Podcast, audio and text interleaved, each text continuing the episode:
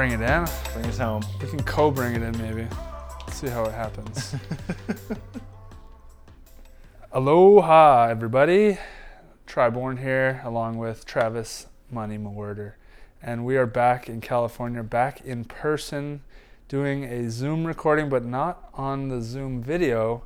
We're on the Zoom audio recorder. So we're doing it in person, is my point, and we're really excited about it because it's way more fun to have a conversation in person, and it's fun to not be jet lagged for once. It is. Well, I'm I'm still working my way off.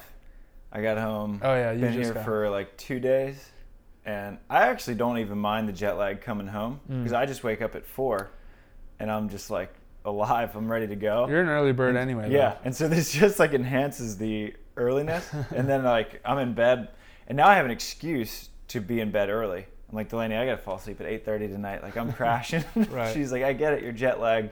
I'm like, I'm always jet lagged compared to you. Right. so, so I'm uh, I'm still on the the jet lag, which was uh, a 10 hour difference from Bulgaria, which became like a home away from home. Was that the same as Russia, Yeah, or even further? it was the same, same time zone. Okay, got it. Yeah. So I mean, which was which was awesome for us to go to Sochi from Bulgaria. Dude, yeah. We had well, no time change. Mhm. Travel was super easy, Right. and so we were like locked and loaded, like ready to go.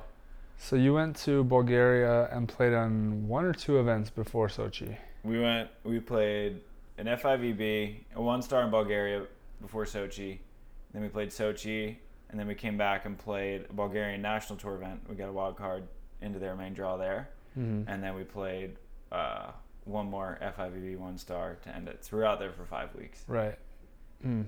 So it was it was a lot going from like not competing really at all for a year, year and a half. And you hadn't really been on an actual world tour where you No. played in like multiple events on Yeah. the road, right? Yeah, that You- was the first. Yeah, right. It was uh it's a lot. it's uh like and it's it's cool because I mean you look at it and people always say, "Oh my God, like this is what a dream! Like you're traveling the world, you're doing all this stuff, Mhm. and like 100 percent yeah, is amazing and it's awesome, but it's a lot different when you're married. right. I- I'd imagine it's a lot different being single versus married because like you're two weeks in and you really just want to go back Mm. and like hang out with your wife. Right. Who and Delaney like when we were signing up for these events, like we thought that we'd be doing it together Right. because her and Tracy had like 160 points, which Mhm. is enough to get into most one stars qualifier Not anyway. anymore. But now you need like 400 points just to be the dead last seed in the quali in the one star, which is kind of crazy. Right. And so it, we had a, a pretty tense dynamic because she was like, kind of, she was mad that she couldn't play. Mhm. She was like, we've been working so hard to play. And like, we even agreed like she was going to quit coaching Pepperdine so she could be a full time player. And I was like, I'll figure out the finances. And then we had this unintentional role reversal. Right. And I was like, well, I get to go play. Bye. Yeah. And so, so it was like a pretty tense first couple weeks, and I was like, "Listen, D, like, I'm not taking your spot." right. Yeah, You exactly. know? And so once we kind of got over that, it made it a lot easier. But by the time, like the last, I've never had a, a situation where like that last tournament, I was like, I don't even want to play. Like, I just want to go home. Right. It was hard. That's that's probably the hardest part about being on the road is when you get to that point in the Yeah. trip where you know deep down you just want to go home and like obviously you care about what you're there to do, Yeah. but you're like your energy's getting pulled in a different direction and like when it's your full-time job and you're playing for your partner, your team, your family as well and you know you know the priority is at home like the priority is be with your family and Right. whatnot. But you've already made the sacrifice and you're like i have to get over it. And i have to perform in this tournament Yeah. or else it's going to be way worse because i just wasted an extra week Right. being here and i didn't get the result. And you know that's the hard part mentally when you have to snap into that like okay here we go. Yeah. another week. Commit. Don't even think about the last day. Like you're here to win this tournament it's the only thing that's going to make it better really Yeah. um, and then when you have a kid it doubles Yeah. I bet. or triples even because your kid is dude every day it's like i'm facetiming it's like i didn't know you could say that right. what the your hair can go in a ponytail now that's Yeah. cool you know just Yeah. small stuff Yeah. and it's like you're you're missing out on that stuff, which is you know everyone goes through it to to a certain extent, but it definitely makes it a little harder. Yeah, and that's what I mean. I was asking you about it because I'd never done it before. And I was like, how do you deal with this? Uh-huh. Like four or five weeks on the road, which doesn't, you know, when you say it, it doesn't sound like a ton. When But you look at like a whole in it- year Yeah, of work, right? and when you're in it, you're like, geez, Louise. And this last tournament, I mean, it was just like Adam and I had been so close to like breaking through, like having like a good, like we had a good win, a really good win over Cayman Theo and Right. Sochi. But in terms of like our mission on the world tour, it didn't do anything Right. for us. Like it just entered us into a tournament, and we lost first round. It was I- like a I- big moral lost points. victory. Yeah, Yeah, good moral victory, but I lost like 80 points right. from it, which sucked. Because then, it, I mean, and then we we got so close, like should have beat Argentina. hmm Like had them on the ropes in the third set, Yeah. let it go. And in the A first good team too, by the way. yeah, really good team. Mhm. And in like the first Bulgaria event, we beat this French team. One stars are stacked now, because like when you're missing these mid tier events, all the teams that would be playing and competing well in three stars have to play in one stars because the clock's ticking, or you're gonna lose your points by not playing. Yeah, And so like guys who were like winning three stars, like Samade, who you played in the finals, Mhm. he played in both one stars. Prudel played in two Olympics. He didn't even make it out of the quali in the first one star. Ranghieri barely made it out of the quali in the last one star. It's crazy. jeez. And so we played this French team who had won three golds first round of the first Bulgaria event, and we beat them. We were like, "Geez, Louise, like that's a really good team." So we like every tournament we had one great win, hmm and then we just couldn't like back it up with the next one. We couldn't string them together. Yeah, And it's like first one we lost to Canada after beating France. And Canada like they played awesome, ended up taking fifth. And you've played them, Jake and Will. yeah, yeah. They They're a almost, they should have beat us. Me, me and Jake Trev, me and Trev and uh, Oh, Aguas Mexico, right? Yeah. yeah. They should have beat us, and we were like, "Oh crap, we cannot lose to these guys right now. We have to win this." Yeah. Narseca, Yeah. and we squeaked it out. Yeah. But uh, yeah, I mean they played great, and then we played beat Cayman Theo, which was a good win.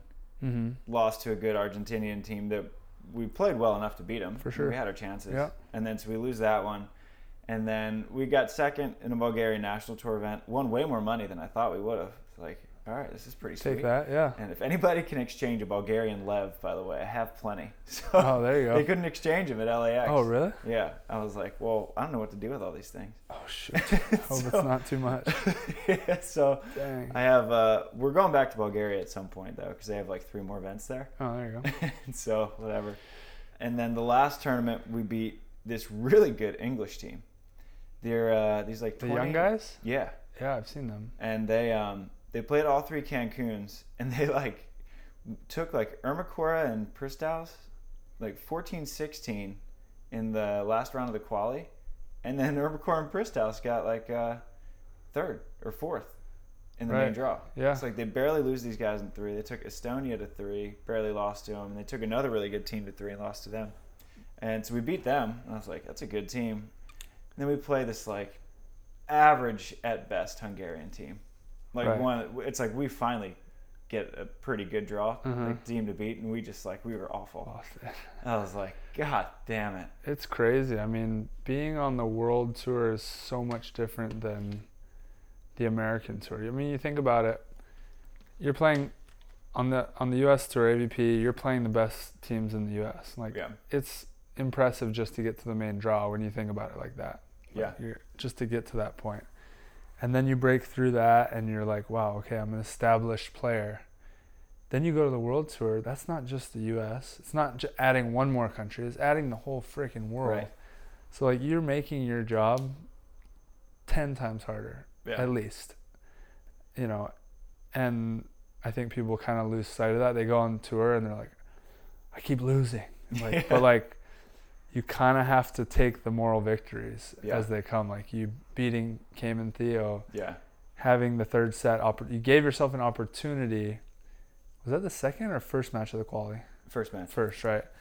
An opportunity to have that play-in match to the to a big time main draw. Yeah, Um, but if you can't take those moral victories, it'll just beat you down and grind you to a pulp. I feel like. Yeah. Because I mean, you're trying to play with the best of the best of the best. Like yeah, when people you make that jump from college to pros like everyone in the pros has been the best. Right. So someone's got to be the worst here. I know we've all been the best, but someone's got to be the worst. Yeah. Um, or below the best. Like I mean, 90 percent of the people have to be the not in the top ten percent for the first time in their lives. Yeah. Um, so that kind of gives you perspective on like how hard it is. Like I beat myself up all the time for like Yeah. obviously not going to the Olympics, not making the top two teams, but just getting ninths and fifths and being in that kind of 10 through 15 range on the world tour so often Yeah. and not like consistently putting myself in the top 10 but at the end of the day like Yeah. top I 10 mean, it's- in the world consist like over time not just one finish but Right. like that's why my goal is to to be a i want to hit that number one ranking in the world at Right. some point in my career That would be a cool one. just You've been close. just hit you it You and Johnny were were up there, right? yeah that was more um because we had more events than a lot of players and like you know the real ranking Yeah. which is your four like the entry ranking like Yeah. you where you'd be a one seed maybe or something like that Right. like that'd be cool for me to hit Yeah. which is a really hard goal but It is. who knows So why said easy one. yeah exactly And th- I think that's one of the things that I found out playing on the world tour is that the harder it gets, like the more like I loved it. I like when you go on travel to Russia to play a potential single elimination hmm match against one of the best teams in the world. it's so gnarly It's and then it's like it, I mean it's like a drug. even gnarlier on uh, Cayman Theo too Yeah, I mean they had everything to lose. everything to lose and they're supposed to win Right, exactly. right it's It really, It's a lot not be a different. problem. it's a lot different yeah, plus they got kids at home Right. and like you know they got expenses and, and expectations they're they'd be taking a step back in their careers by losing yeah, and you'd be taking a step up A big like step it's up. so different yeah. because i've played in matches like that often Yeah. actually i played in a match against them recently yeah. you know for that doha spot Right.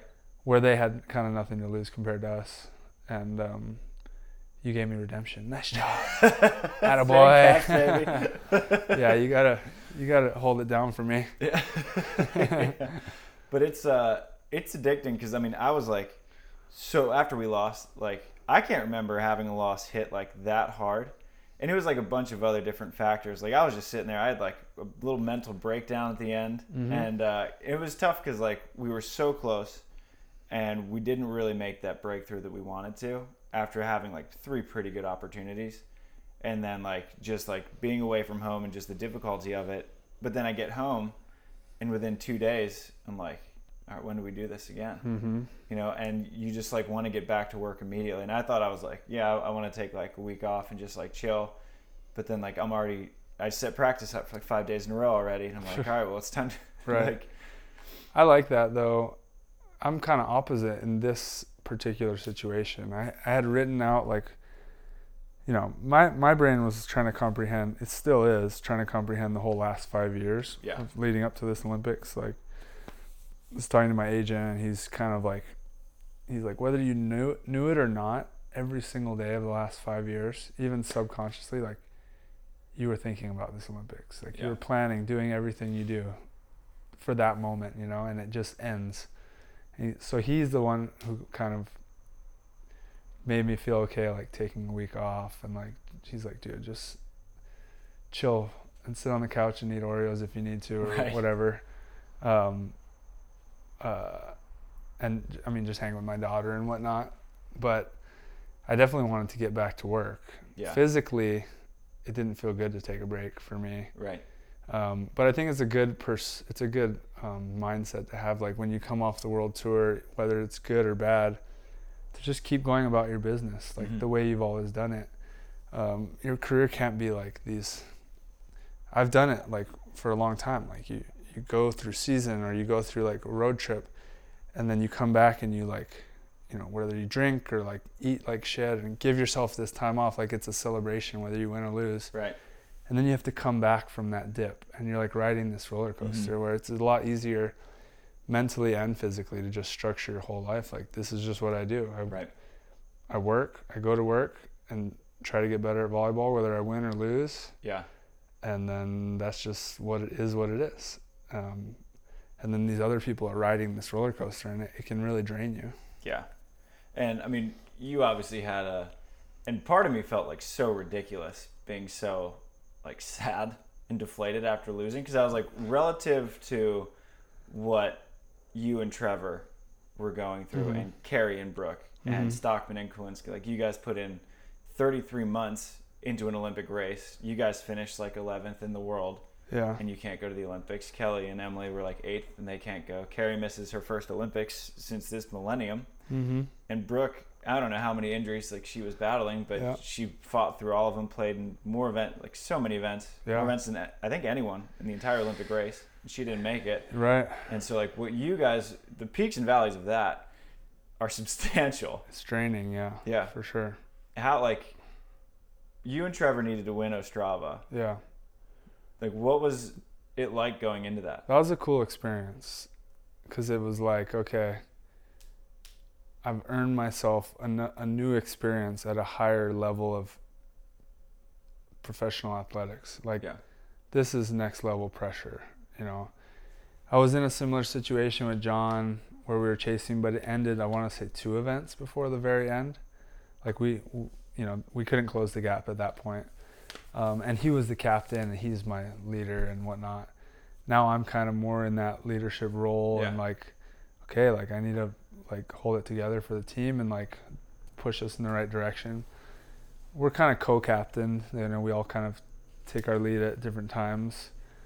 But um, yeah, just like, wow, this is extreme pressure. like we cannot lose, Right. and we have to get a top five just to push this Yeah. to the next. Um, you know, I mean, it was like that in Cancun. Like we could Right. have given up the spot in Cancun too. Right. Um, so just mentally to go through that and be like, all right, this is what I've trained for. This is what I, this is what I wanted. I Yeah. wanted to see how I would perform under the highest pressures. This isn't the pressure that I wanted. Like I Right. wanted it to be like a gold medal match Yeah. or like you know Olympics or something like that. Not like scraping and holding on for dear life. right. But I mean that. I mean, you could argue that that's even more pressure. Yeah. You know, I, I think so. right? Um, so in that sense, like I think I just, I what's really cool is I can say that I grew as an athlete. Like that's my goal. I want to get better and better. Yeah. Um, and I guess it kind of becomes harder and harder as you get older. Yeah. Because the, you've kind of done. It's not like you've done it all, but like, you have to keep raising that bar Right. um, and I feel like that experience, like especially coming down to Ostrava, like it's the waiting periods that are the hardest. Not like Right. game day is not the hard one because your routine starts, but like it's like okay, three days off, and we're gonna travel, and we know what we have ahead of us. So like, should I eat this? Should I drink right. another sip of water? Like you start overthinking everything, you know yeah. like getting all superstitious and Yeah. like all the dumb stuff pops into your head and um, I was like, oh, well, this is like, this is what I wanted. I Yeah. wanted like a new situation It's gonna push me to be even better, um, and kind of put like the failure part of like action, because I mean we had our backs against the wall. It was gonna be, you know, I don't know, I don't know what the odds were, but they were stacked against us big time Yeah. um, and just coming to terms with like okay if we're gonna fail here like we need to do it the right way Right. like we need to go all in focus do everything we possibly can so that at the end of the day we're like we did everything we could Right. all good which is I, I think that's where we're at like looking back at the matches we lost that we needed to win i don't have anything Yeah. uh, you know, there's always like stuff we can learn, but it's like we should have done this, or like I got nervous and Right. did this. It was like, no, it wasn't our time. Yeah. Like it just wasn't meant to be. But we have a lot of time left in our careers, like to keep pursuing that goal, and uh, I have a feeling it won't be. Once we get there, we're not going to look back on this and be like, oh, I wish I had. I wish I had Tokyo. I wish I had that, you know, Rio Yeah. it's gonna be like those ones. Missing those made this one so much sweeter. Right. So, so I'm trying to look at it now and just, um, keep that keep it in perspective in terms of like what I'm actually doing in my career, like trying to get better at volleyball, and that this is a good time to continue down that path and not like take a break and be like, okay, like we need to take time off and Yeah. think things over, like which I totally think, you know, you need to rest and definitely think about things, but a week was enough. Right. like yeah, a week. And like- a week feels like an eternity. yeah, it felt too long. My body, di- my body didn't like it. yeah. Mikkel kicked my butt today, and I was like, I bet. yeah. He's like, this is why Johnny Hyden never took time off. I was like, all right, I get it. Travel, all that didn't help either. No, no. I think that's super valuable though to look back on on an experience like after a loss. If you can look at it and say, "I did everything possible Right. To prepare for that situation," and Andre and George played a, almost perfect that whole tournament. Yeah, they were playing really well. They were a tough team to beat, Yeah.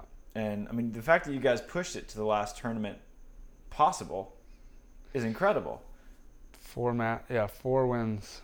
Yeah, We had to get, we had to win four in a row, and we would have done it, yeah, dude. Also, like, to be honest, the bonuses, like winning that event, the Olympic bonuses, the bonuses for winning an event, for Mhm. getting a gold medal.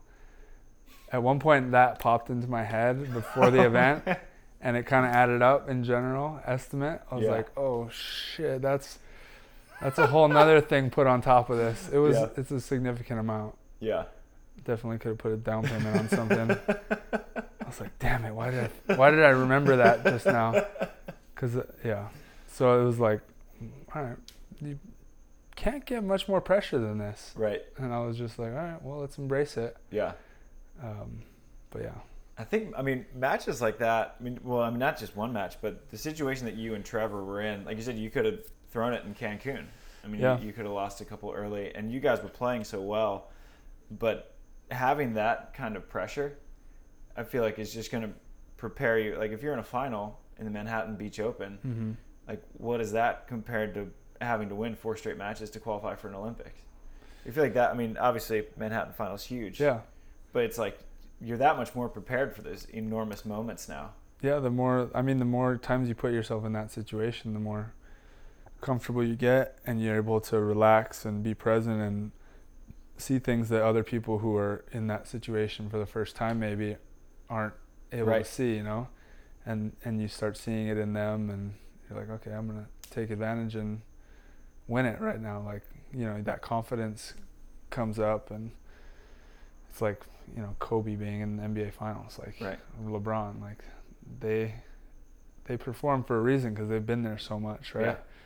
So yeah, that's a definitely a positive way to look at it. Yeah.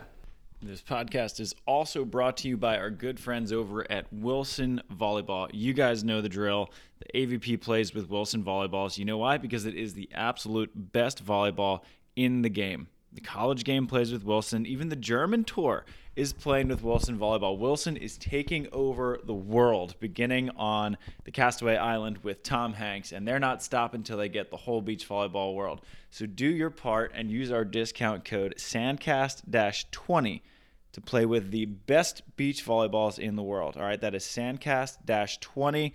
It's almost summer again. Time to get your refill of volleyballs. So use our discount code Sandcast 20 to get 20% off of all Wilson volleyballs. And now, back to the show. So what's I mean, what's next for you then? I mean, so the Olympic quad. I mean, we're Yeah. in just such a quad dominated sport. I hate it. And is it is it hard for you to like get up for practice or whatever when it's you don't have an Olympic Oh, yeah, motivation? dude. I mean, it's been a while since you haven't had it. My motivation right now is confusing. The lady at the grocery store, "How's your day?" I was like, "Uh, it's Monday." it's definitely a Monday feeling. I was at practice and like it was the kind of the weird attitude of and I and I know I got to get over it and and you know move on, but it was the weird attitude of like, why am I here?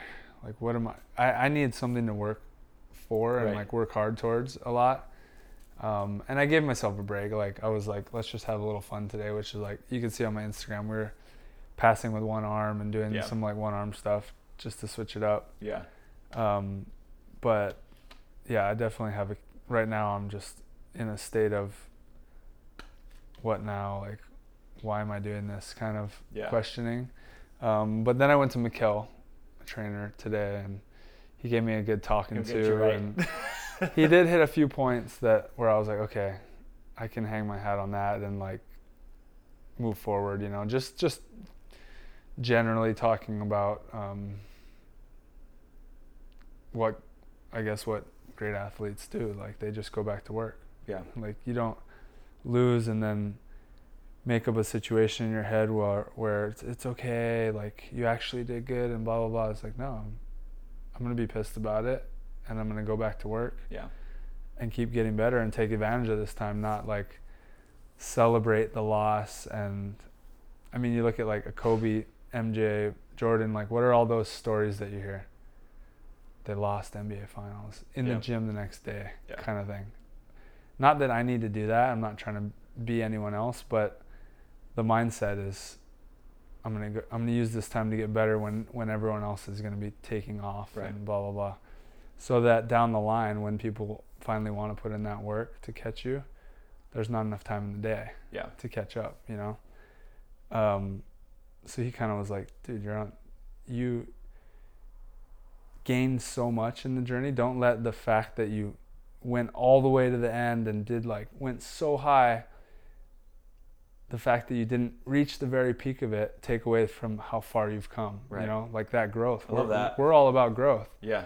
so he's just saying like we went all the way to the top. Like let's not let's not start going backwards now. Let's embrace the fact that we're this high Yeah. and and we've raised the bar this high and let's just keep building on it. Mhm. Like there's this door at the top that we didn't walk through. Let's close it and just keep walking down the hallway. I like that. Like that's what he was telling me and I was like, All right, Yeah. Now I feel better. That's a good one. I And- think you you would love this book I'm reading. Uh, Tim Grover's book, uh, Winning. Really relevant. I have his other one. I didn't read it yet. Relentless is it's okay, Okay. but he I mean he talks a lot about Jordan and Kobe, Mhm. and you mentioned that. Yeah. Um, kind of made me think of it, but you would love it. I mean, it would be very relevant Winning? for you. Yeah. Interesting. because he talks about just how like winning is as soon as you're close like winning it'll just like kick you down and just see how you respond And- Right, but it it tricks you into thinking that everything you did up to until that point was a fail. Right. And like, oh, now I'm back down here. yeah When it, and then, or if like you just won, maybe that, whatever trickle that trickle ace went down. Oh, now everything was worth it, and I, you know your mindset like now I'm up here, Yeah. rather than down here. Like no, you're just here versus here. right Like you're basically in the same spot yeah um, but you have that label, which is the biggest thing that I guess um, I try to fight getting into my head is that label, right? Because Yeah. this Olympic label is so heavily weighted in the minds of everybody outside of the sport. yeah Um, when in re- like people don't really see the reality of what that label is and who's getting that label. Um, and then financially, it has a, a big impact. Yeah. And so yeah, there's a lot. yeah There's a lot to it. In fact, I need to text our sports psych right.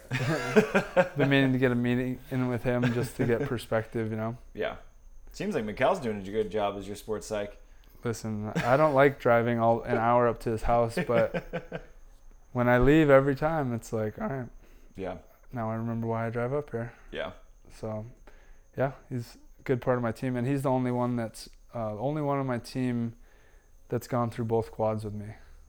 okay yeah Everyone else, coach, partner, agent. I mean, Gabby, obviously, right um, but trainers even at USA, all different yeah except for him.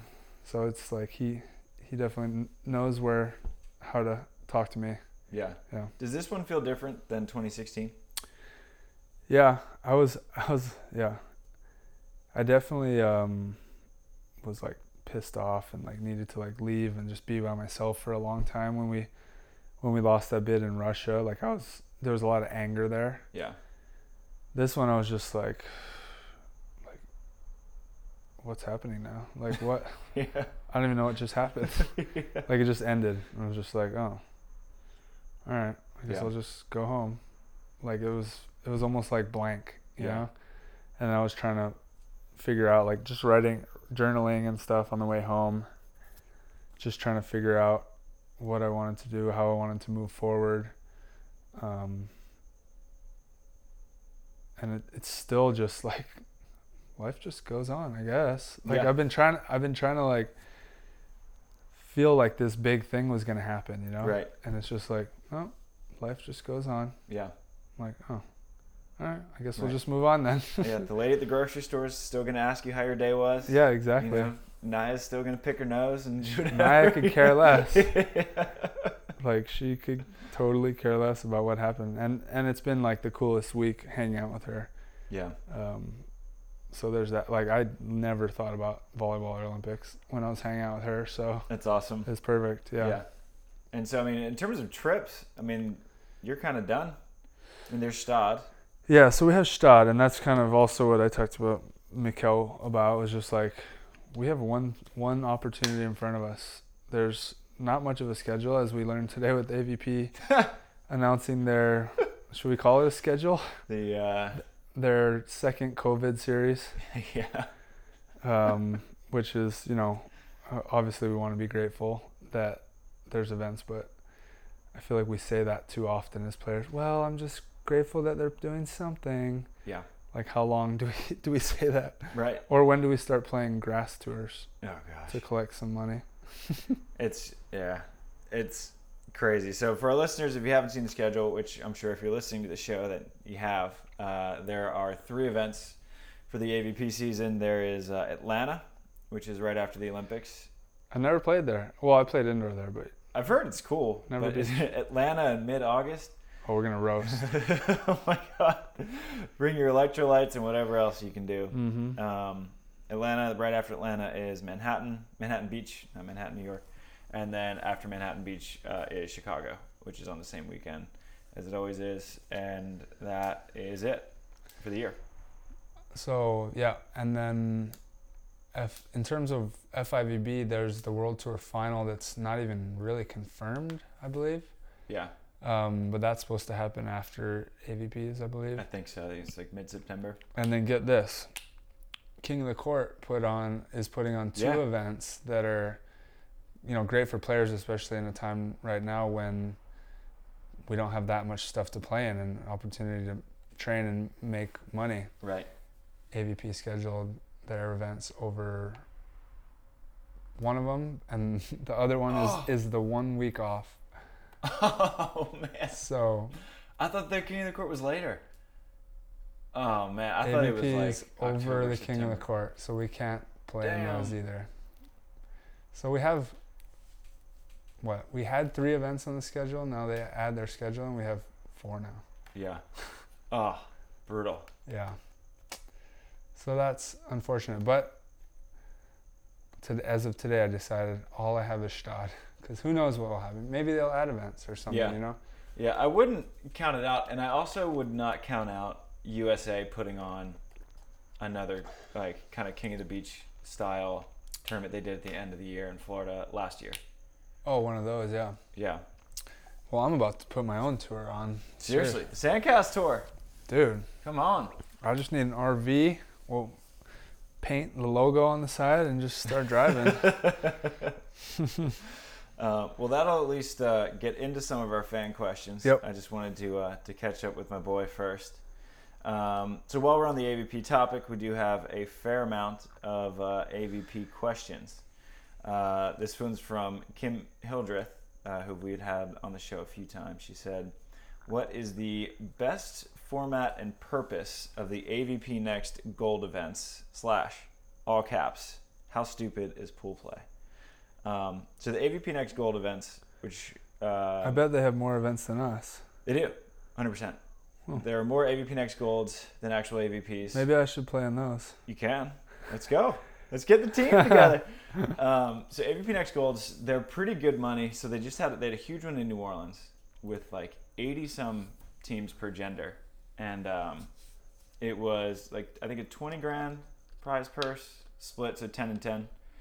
Um, but so here and here's the question about what do you do with these AVP Next Golds? So it's basically the equivalent of NVLs, like the talent level and Mhm. prize money isn't all that different from NVL. Um, but now you're you're playing 80 teams, and so the the second day of this New Orleans event, teams were playing six matches to get to the finals, and I don't think either final was really played out. The women's was forfeited because Larissa and Lily cramped, and uh, and then the the guys, I guess Piotr, from what I was told, Piotr like couldn't really jump by the end of it, and 'Cause it was six he was cramping. Yeah, and so what the best format is, I, I think with those, what do you do? I mean, I think I mean, probably just run like more pro events. yeah, just take your AVP next prize money and put it in. Just make like if you It's an it's a it's a almost like a competitive tour. it is It's competing with themselves now. now So- the AVP so next is competing with the AVP. Yeah. So here's a question for you though. So what would you rather? Let's say they, I think there's like six AVP Next Golds, about 20 grand prize money in each. I think Atlantic City is like 70, Mm-hmm. which is like a legit, almost a pro event. Um, and so that's that's like a hundred and, let's say call it an extra 200 grand of prize money they're putting into AVP Next. Mm-hmm. Would you rather them take and then so the AVP next the AVPs are 200 grand, 250, 200. So let's say they have a total of $900,000 of prize money. Mm-hmm. Would you rather than put on like nine hundred thousand dollar events? Is prize money really the the major factor here though? True. It's probably more like the cost of putting events on, Right. right? That's what I mean. That's what I would love to see. And so like using Bulgaria as an example. Mm-hmm. They have this awesome setup. So this guy just bought the land, built the courts there, and now it's just his real estate. Right. He doesn't have to rent out sand every time. It's just there. Right. And then he brings in clinics, other tournaments, and so it now it, it's not it's a revenue producing asset Right. now. Like I would love to see the AVP like buy a place in Florida, Somewhere. Yeah. buy a place in Texas. You can run clinics AVP first and like rent it, use it, and have it producing revenue. And so then when you go there, now the the cost of your events is cut by ninety five percent. You're not building a Mhm. stadium every time. You're not Right. running sand every time. Right. And like throughout the year, you're using it to make money. I would, I mean, And the fan base knows where it is. fan- they can there. plan it. Yeah. and you can go back. Like you can have like You don't have to get city permits. Exactly. And so like I, I don't I don't Who know why that hasn't happened. Because I see Mm. the FIVB is doing it. Like they just go to places. I mean, there's a different structure because they put it all on the promoters to bear the brunt of the cost. But Right. like the they don't have to build the courts ever. They're there. Yeah, I mean that'd be that'd be ideal, but who knows? The problem is we don't really know what what's going on behind the scenes too much. Yeah. Um, the other big problem is, for me is that the professionals are dedicating their lives to this and like waiting for something to happen. yeah. Whereas AVP Next, it's like this is just a it's an amateur thing. Like Yeah. you play, maybe you have a job or maybe you're young and you're in college and everything's funded and whereas you have all these pros here, especially the players that aren't uh, on the world tour, Right. they're like, so should I get a job or Yeah. Because I mean, yes. obviously COVID. yeah, the answer is like, dude, quit. We're gonna we're gonna put on amateur events, so you should live your life like you're an amateur athlete. Mhm. That's basically the message, Yeah. um, which I don't like. Yeah. Obviously, we don't get to communicate. We don't get much communication, so there's probably a lot and like good answers for everything we're talking about, all the issues. But that's why I don't like the lack of communication either Yeah. especially when the schedule's four months late and obviously it's covid so everyone understands that but like when people are waiting around Yeah. for their livelihoods like to, to make decisions on their livelihoods you got to at least be in communication Right. with them And you it's, I I mean? mean? it's COVID, but at- a certain level, it's not. Every there's a professional lot of league sports is going right now there, and with full capacity stands, mm-hmm. Like ma- master crimes, whatever. Well, what Doesn't about matter. playing two events in one location, back to back weekends? Yeah. Then you're not building a stadium again. Right. Not bringing in new sand. Yeah. And so, I mean, obviously, there are tons of factors that go into hosting events with Yeah. permits and whatnot, which is why I think if you just like get your own facility, like the USAV one in Florida, and That's what and I wanna do. It's great. I just need a few million dollars. That's it. so if there are any investors out there, who are Yeah. looking. Did we answer Kim's question? Kim's question: What is the best format and purpose of AVP Next Gold? So, and then JM Plummer, my old roommate, my boy, he said, "Is the AVP Next Gold the new AVP?" Which, in a way, I mean, Well, that we that's what we just talked about. kind of. So we answered JM's is. question. It's Um, an amateur tour that hosts a few events for the pros every year. right. So what, what I would what I would love to see the AVP Next Golds become is the qualifying tour. It's a Right. 32 team, double elim. Mm-hmm. um, say you have say you have three AVPs, which is what we have, have three AVP Next Golds before those three AVPs. AVP Next Gold Hermosa, winner qualifies for Atlanta. AVP Next Gold New Orleans, winner qualifies for Manhattan. AVP Next Gold wherever, uh, Florida qualifies you for Chicago. Mm-hmm. So now you're having paid qualifiers, and what it does for the qualifying teams is that now you're not beat to shit going into main draw on the first day, and you actually like you can play reasonably well without now you don't have four matches on your legs from the qualifier the day before because really the qualifier was a month before. Right. So I would love it, love to see it become just like a, the qualifying tour. I think that would be awesome. I think it'd be great too.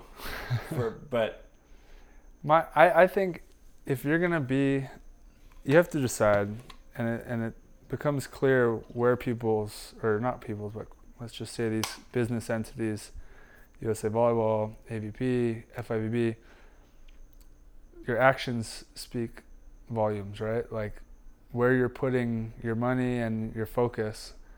USA Volleyball grows a lot of money from the youth indoor youth whatever you know like Yeah. memberships all that. Like that's a huge focus for them. Obviously they're not putting on pro events often. They're supporting the national teams well. We're we're pretty well taken care of and we got to be grateful for that. But it's not like trying to and, and most national federations aren't. That's not their focus is to like create this pro Right. tour and entertainment entity.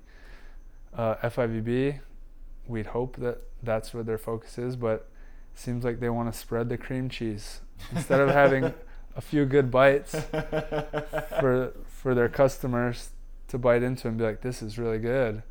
Spread the cream cheese. Extra thin so it's like that was an okay bite. There's a lot of okay bites here but it's not that great. Um, and now we have this four star thing one star four star thing. We want everyone in the world to play. Um, and it just doesn't make this the top the top of the pyramid there there is no top of the pyramid where it's like everyone is looking at that and like something to work towards. It's like okay we have a foundation. We're, we've built this foundation. It works works for our business. We're just gonna be good with that. Yeah, avp seems to be going in that direction right? Build our foundation. We got members. We got people on the grass playing all these people around the us that love volleyball we got all of them yeah, coming in and playing with us a little or paying into it you know not that it's all i mean it is all about money it's business. Yeah. um, but nobody's seeing like volleyball as this great entertainment entity building these superstars that are going to bring in fans and people are going to look up to them and like obviously i'm biased because i'm the player that would be in that position to Right. benefit um, but that's just not where anyone that's just not where the focus is going it seems clear to me and i could be wrong Yeah, I mean, you mentioned that you know you're biased because you're in a player that would benefit. You're in a position that would benefit from that. But like, what would a someone who's in my position, because there there's not a whole lot of incentive exactly to be in your position on the AVP, and be at the top. So like when the AVP schedule came out, like I was laughing. I was like, my World Tour points are looking really good Mm. right now. right like there's three exactly events, yeah you know. and you have the luxury of having a, a really good job that's flexible like Yeah. you write about volleyball so it benefits Right. you to go on these trips and you have time to write and if if you didn't have that, would you be on the world tour right now? No, no, would you no way. would you even be playing volleyball? Maybe for fun. Yeah, for fun. So you'd be playing these AVP nights yeah, because it's an amateur tour and you'd be an amateur. right. And that's what where all the investment is going right now. Yeah. Because it probably makes money for the business. Yeah. And creates a foundation which I get you want that because you don't want to just rely on the pro tour that's crashed multiple times and relied on sponsor money. So you want to build the foundation from the youth level. Um, but are we an elite sport or not? Yeah. you know? But and I was talking to a, a couple like pretty good business minds about it, Mm-hmm. and they were saying that the grassroots level that is where you make the money, Right. right? And I mean like tennis, golf, like everything, So you'd be dumb not to right? not to And so um, building take that up is of that. genius. Right.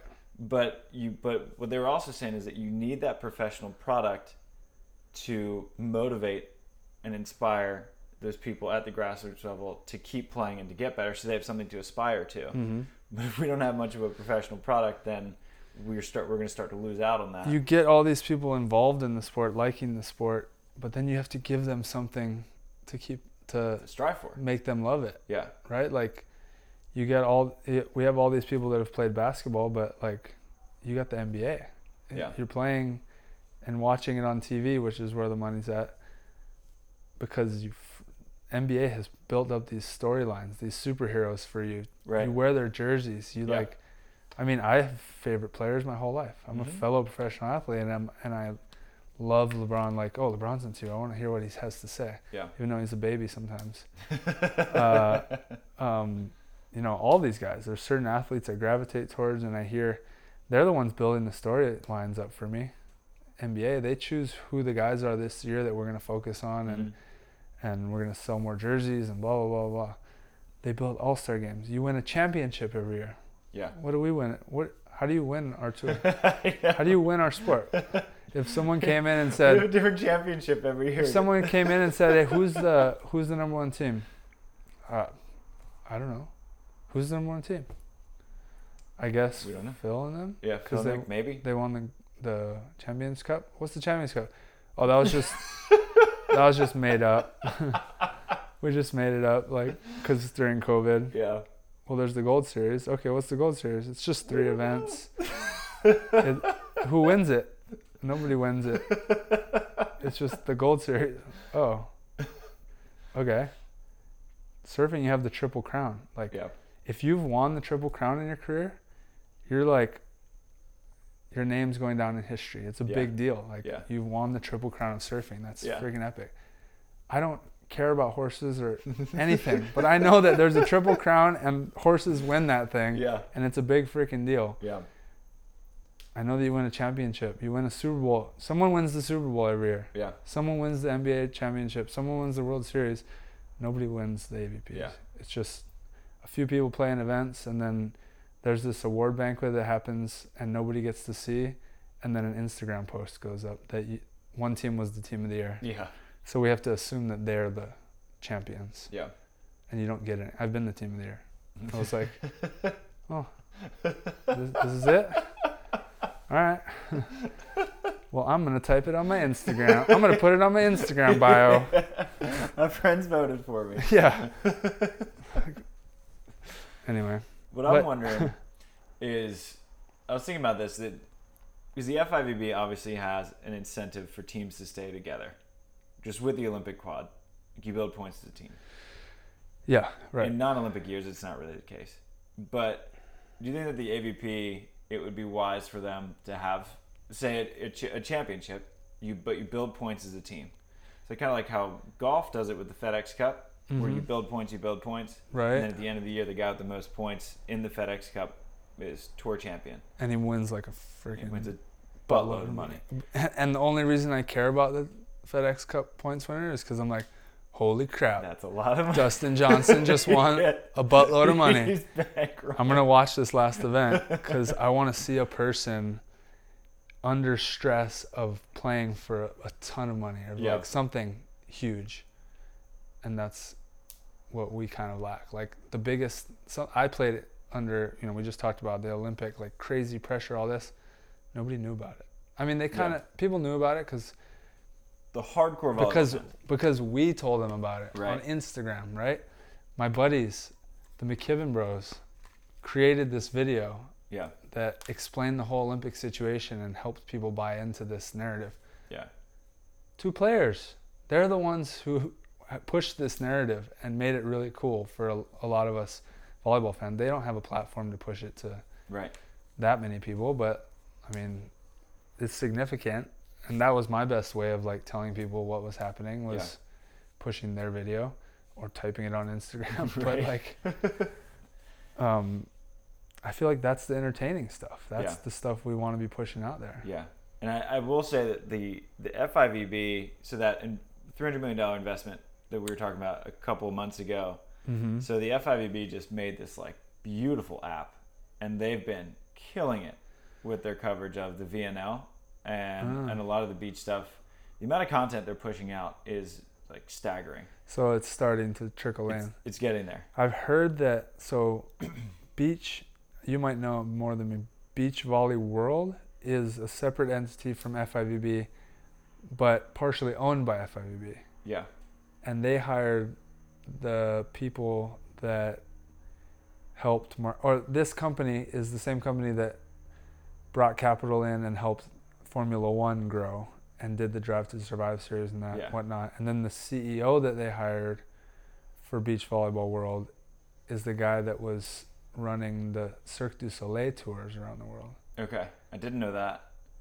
That's what I think I heard. So Yeah. don't don't do your research, people. But yeah, it sounds really cool and if i if we're gonna have people come into our sport drive to survive is the dopest Yeah. freaking netflix that's Madison's favorite documentary. all exactly what we need for our sport because Yeah. i don't care or know anything about formula one and i got into it Yeah, I, me It- too. It's great thing. yeah it's great and then um, cirque du soleil is great it's an entertainment entity It's and insane. that's what i want our sport to be i want us to be this entertainment entity where we go out there and i mean the tour should be telling us to like put on our personalities and Yeah, almost even teaching us how to do that right. better and like we, we're entertainers let's go Yeah. entertain Yeah, um, and a guy working ceo from cirque du soleil like it's got to be something cool he's bringing to the table Yeah. so that's that is exciting So, uh, and they do have, there's a Volleyball World app that is a really good looking app, like super easy to navigate. And so, like, I, I have a lot of confidence in them in terms of like, if the FIVB goes down, it's not because they didn't put enough content out Right, there right, because they're like killing it in that aspect. That is cool But I would love to see. I don't know what we can do with the AVP. well fivb just needs a different um, they just need to figure out the tour um, just how they structure the, the yeah events. the star system's got to go 'Cause that- hopefully this new system works well yeah AVP. I don't. I don't want. I mean, I know I've been kind of negative this whole podcast. it's just where I'm at. Let me rant, people.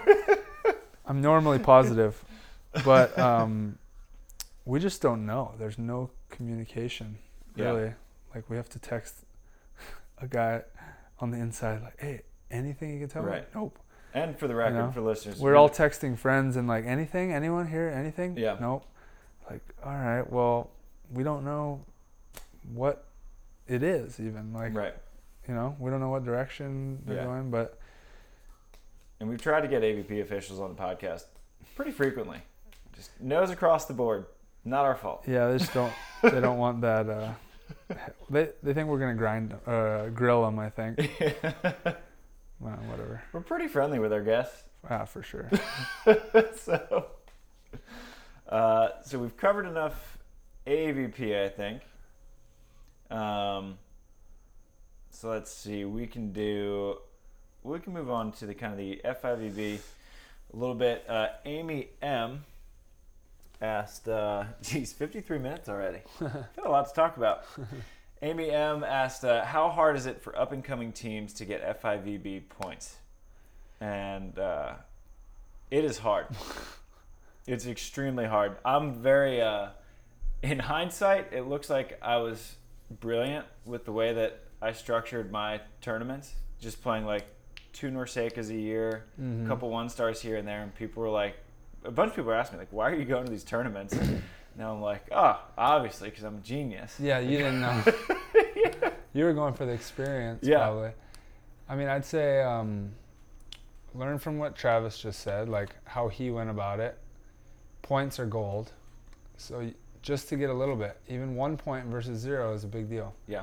Um, but also understand that you're going to try to play against the best in the world. Yeah. So like, if you're ready for that, if you're not doing well domestically, don't have your expectations too high, right? Right. Like you have to invest money and serious amount of time into it. Um, also, if like maybe you have the funds, but someone does, someone else doesn't, uh, and you can go on the trip just because of that.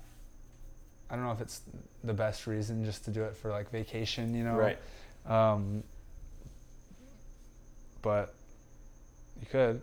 yeah, but it's it's hard to break in right now just because and we've talked about the the star system and how it, it's kind of broken yeah. because the I mean I think the concept was good in its intention, It just bad in execution. Right. Yeah, because it right now there's just four stars and one stars. Mm-hmm. Because when we were talking to the owner of the hotel in Bulgaria, who was the one putting on the tournaments, and he said, "There's no point in putting on a five star Right. if you because it costs a million dollars." Gstaad's a four star. Like this has Right. been our this has been our big event every year. that Yeah. Everyone wants to win and like four star. Same Right. as every other event. Yeah, but he was just saying there's no point to put on a five star, which costs a million, when you can put on a four star, it costs six hundred grand, and get the same talent as you Mhm. would a five star. Yeah. He's like, for the same reasons, there's no point in putting on a two or three star, if you're going to get those same players at a one star, because no one else is putting those events on, and so which makes the bottom, the entry level is way higher than it used to be, because you used to be able to get into one stars with no points. That was the point, is that that was where you climbed the ladder. But now you need I mean, me and Adam we were the fourth seed in main draw in the Cook Islands. And now we're the eighth seed in the qualifiers for one stars with That's more crazy. points. And so Oh, and Tracy and Delaney had like 100 and I don't know 10 150 points which is Mhm. enough to usually enough to be like mid quali Yeah. and they were like 28th on the reserve list Yeah. and so they were just buried. So like you, you don't- like right now under this system, like you cannot get in, you cannot break into the FIVB without getting pulled in by someone else. Yeah, it's interesting too. It's like, like I said, you know, do well domestically before you go on the world tour, but you also can't wait that long. Like, let, let's say you you do break into the American tour like domestically, but it takes you two, three years, whatever. That's Yeah. respectable. At that point, you're two, three years in, but you have to start breaking into the world tour, and that's a whole nother process of could be two more years. Right. So like you might want to start, you know, Yeah. start collecting points so that if you do start breaking in and you're like I can play with these people, you have some points Yeah. to get you down that road cuz starting from zero is a disaster. It's like Troy Field, I've talked to him Yeah. asking him, he's like, "Nah, not yet." I'm like, "Not yet." All right. yeah. See you later. Yeah. And like so- that's and- that's And I'm glad I didn't wait. I mean, I wasn't planning, like you mentioned, like I started playing international events almost as a tourist, you mhm. know, and I was like, oh, like volleyball, I'd love to go to it's an opportunity, Right. yeah. And then but i think the pressure of international volleyball is 10x whatever it is at home Yeah. because like For sure. when you're playing in a single elimination event but you just put $1500 down to get there and, time And time. I've time invested a lot. and that pressure it prepares you so much more for like playing a local qualifier or whatever because it's it's just incomparable And It's- having it's USA on your chest if you're not used to that. Like special I put USA on my chest for the first time when I was 16. yeah Like, You, uh, youth national team. It was like the coolest thing. But like, it takes a long time to get used to that. Like playing with the American flag or Mhm. USA on your chest, and then looking across and seeing Brazil. You're like, Right. whoa! I'm like representing the U.S. playing against Brazil in beach volleyball. yeah Like this is a big deal. yeah No matter if you're playing in a one star or whatever. Um, so that's just like added into that pressure, you know. Yeah, and so I would say, I mean, if if NORCECAs pop up, you have to play them. Yeah. It's, you have to because they're like, you can only benefit. Mhm. It doesn't count as an FIVB finish, Yeah. so it's not going to wash out a finish. And Right. You keep it for a year regardless. If you do great, then you're in a good shape. Yeah. So NORCECA's, whenever they pop up, gotta play them and just sign up for everything and just see what happens. Because there's no like you don't get. It's not like a hundred bucks to sign up. It's you just sign up. Right. So that's what I would I would recommend to anyone trying to get on the FIVB. Um, here's a fun question that I'm kind of excited to answer from Downey Bass.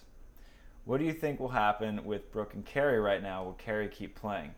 Um, so this is kind of cool because uh, Delaney the other day uh, got a call from Brooke Sweat, and they're going to play Gstaad, No way. which is awesome. Yeah. Whoa.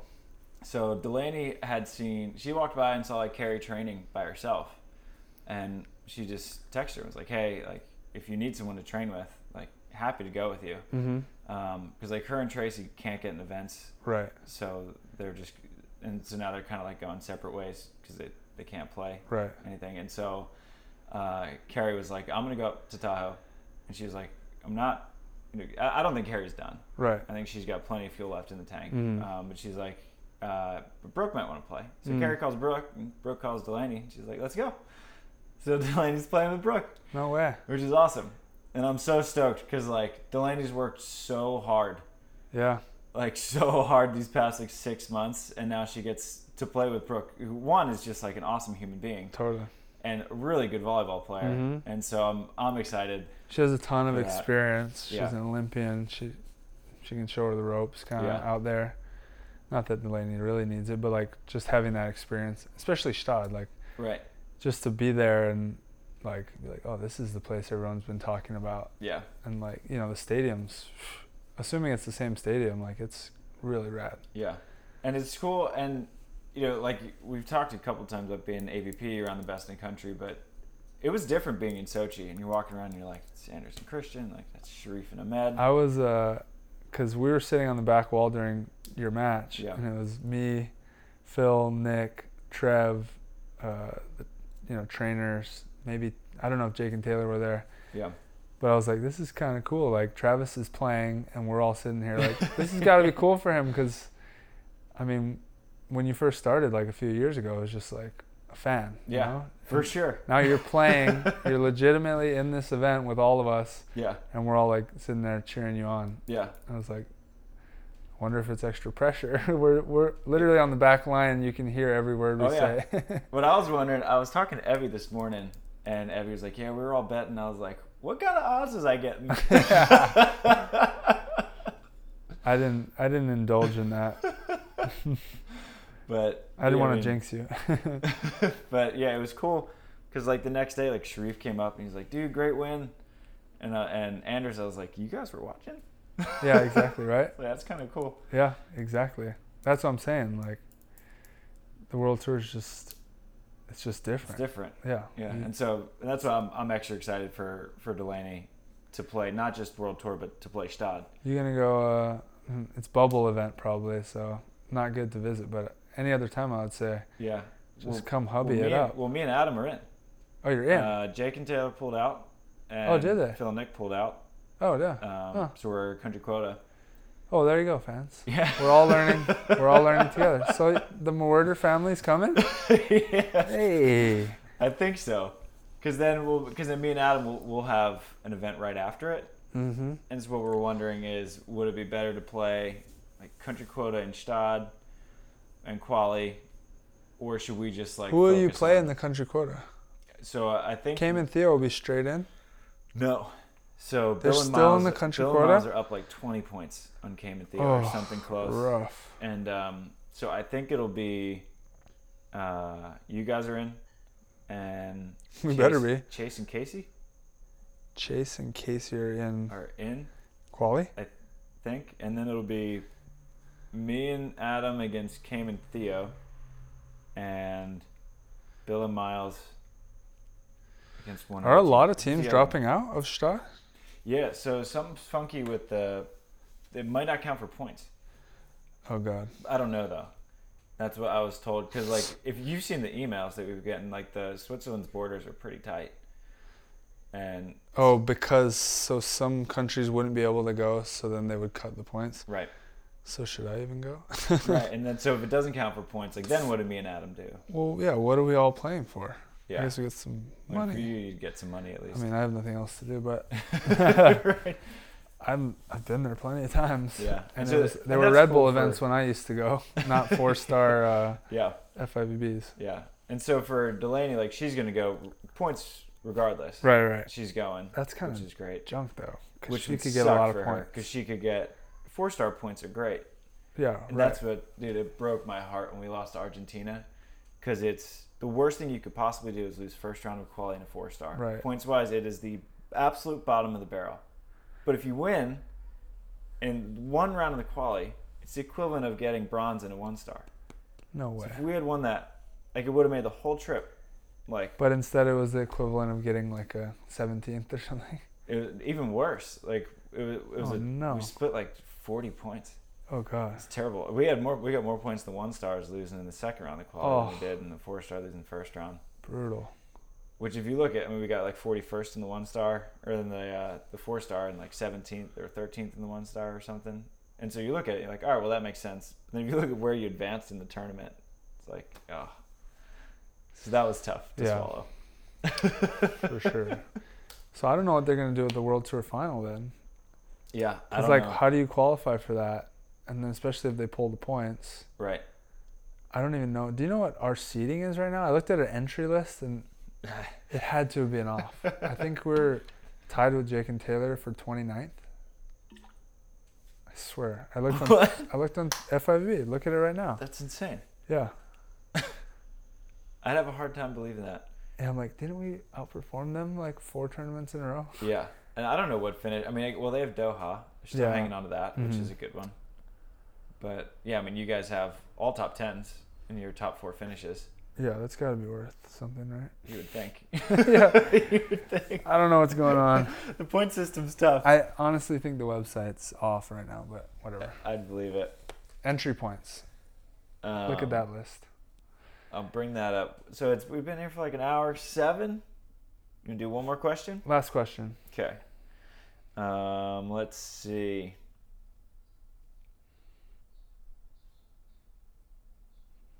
We'll wait for the partner switch up talks after the Olympics Yeah, it's too soon. because then Too yeah. soon. Um,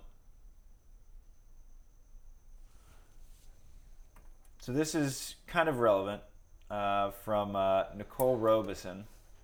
Uh, do you guys ever deal with burnout? How do you deal struggling with the sport you love? Um, which is interesting because I feel like it's with how little we get to compete.